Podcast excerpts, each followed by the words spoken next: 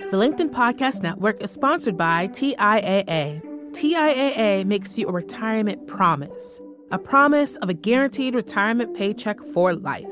Learn more at TIAA.org/promisespayoff. LinkedIn News.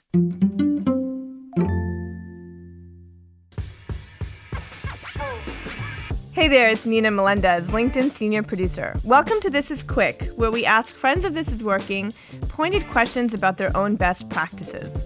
Today we're hearing from Kat Cole. She is COO and president of Athletic Greens. When did you first know that you wanted to do what you're doing? I've known for longer than I appreciate. I have been investing in and advising health tech, and better-for-you startups for almost a decade. So it was quietly building in the background. And my journey to health and wellness has also been growing over time, my interest in nutrition and fitness and longevity.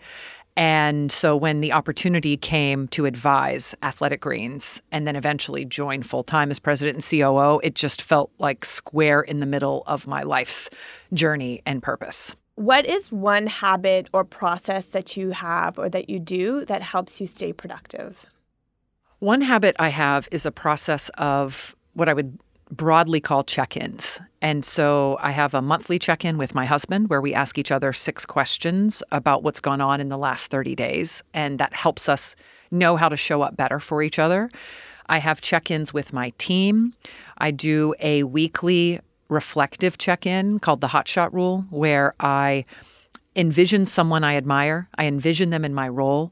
I ask what's one thing they would do differently immediately to make a bigger impact. I take action on that thing within 24 hours, and then I tell the team that's affected by it. Every week I practice this.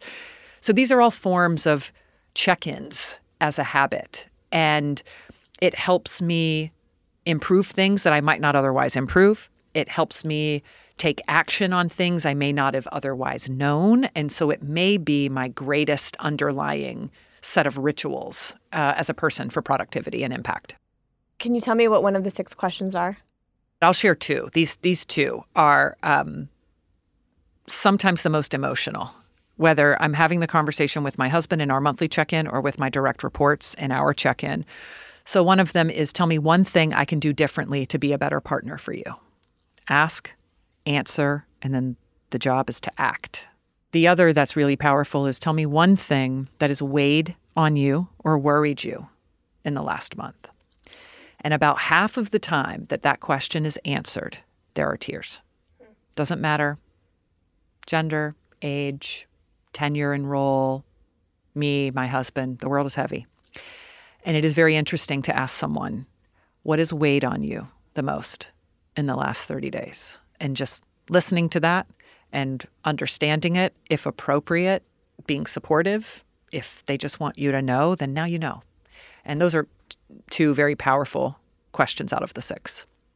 Is there something that you've learned from a mentor that is now like indispensable to how you operate? I had a leader. Her name was Kimmy.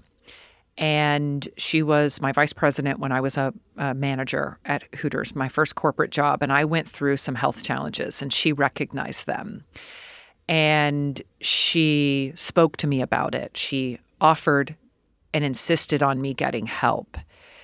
And I believe it radically altered my life and career for the better, because she had the humanity to care deeply about her people. She had the courage to say something. And she had the confidence in herself to be able to navigate what was a little bit of a personal situation. And so it was her behavior that became the template for how I behave as a leader in a very complex world where life is heavy. She taught me early on through her actions how to bravely show up for people in a way that doesn't cross the line, is still appropriate in a professional environment, but to care deeply and speak candidly to individuals for the betterment of their health, their life, and the work. I like Kimmy. Yeah, Kimmy's boss. Yeah. She's amazing. Okay, so put yourself in a situation. You've got a one-on-one with a colleague, a subordinate. What is something that they can do to absolutely make you just shut down, make you go, oh, I don't want to be in this one-on-one? Wow, what an interesting question.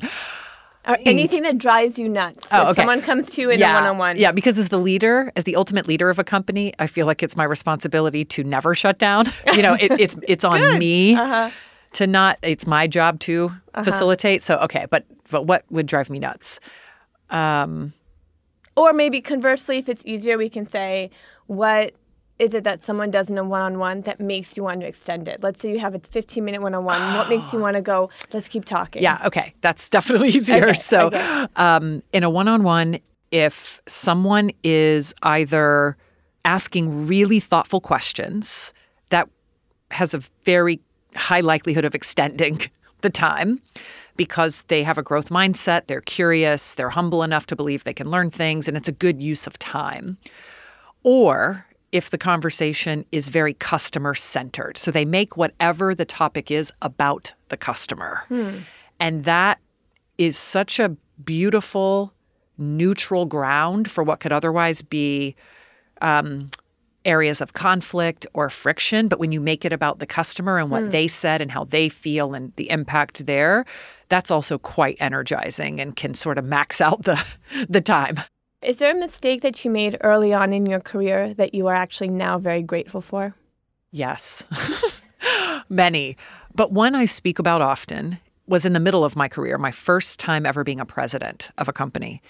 And I was president of Cinnabon. We were launching products in new channels. And so there was a lot of unknown in the ways of working and how fast things could move. And the very short version is I told our franchisees that one of the initiatives was going to be a certain set of details.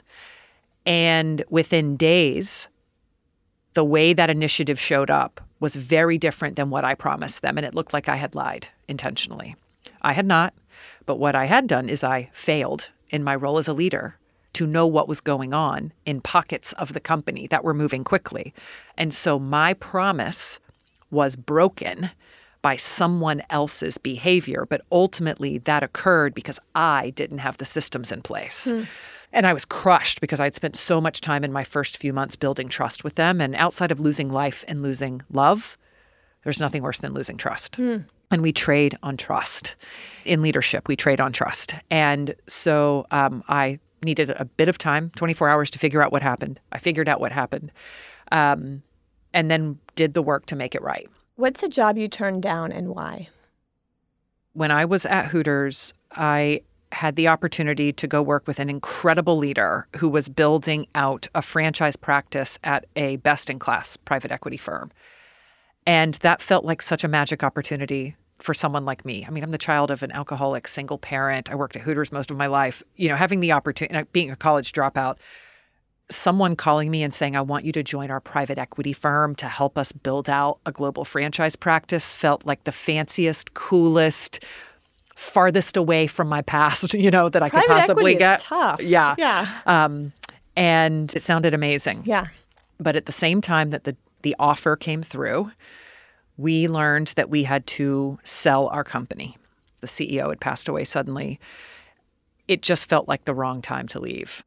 And so I said, I hate that I'm saying no, and I will probably regret this, but I need to stay here and help the company through this chapter. But it also worked out because that same private equity firm ended up being a part of the process of our transaction, and then came back later and said, actually, we'd like you to interview to run one of our portfolio companies, which is to be the president of Cinnabon. And it put me on the path I've been on. So I would have otherwise been in private equity.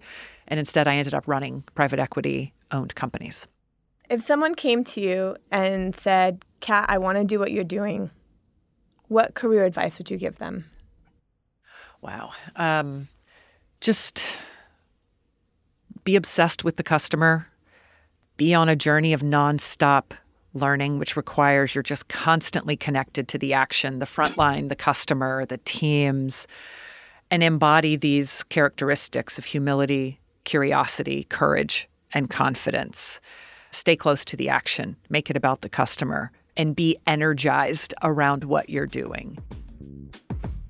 That was Kat Cole, COO and president of Athletic Greens.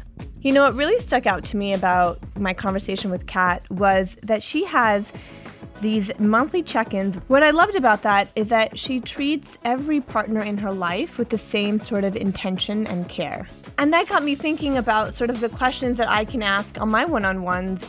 You know, one of the questions that she said she asked was, how can I be a better partner for you this month? Or what is it that I can do to show up better for you as a partner?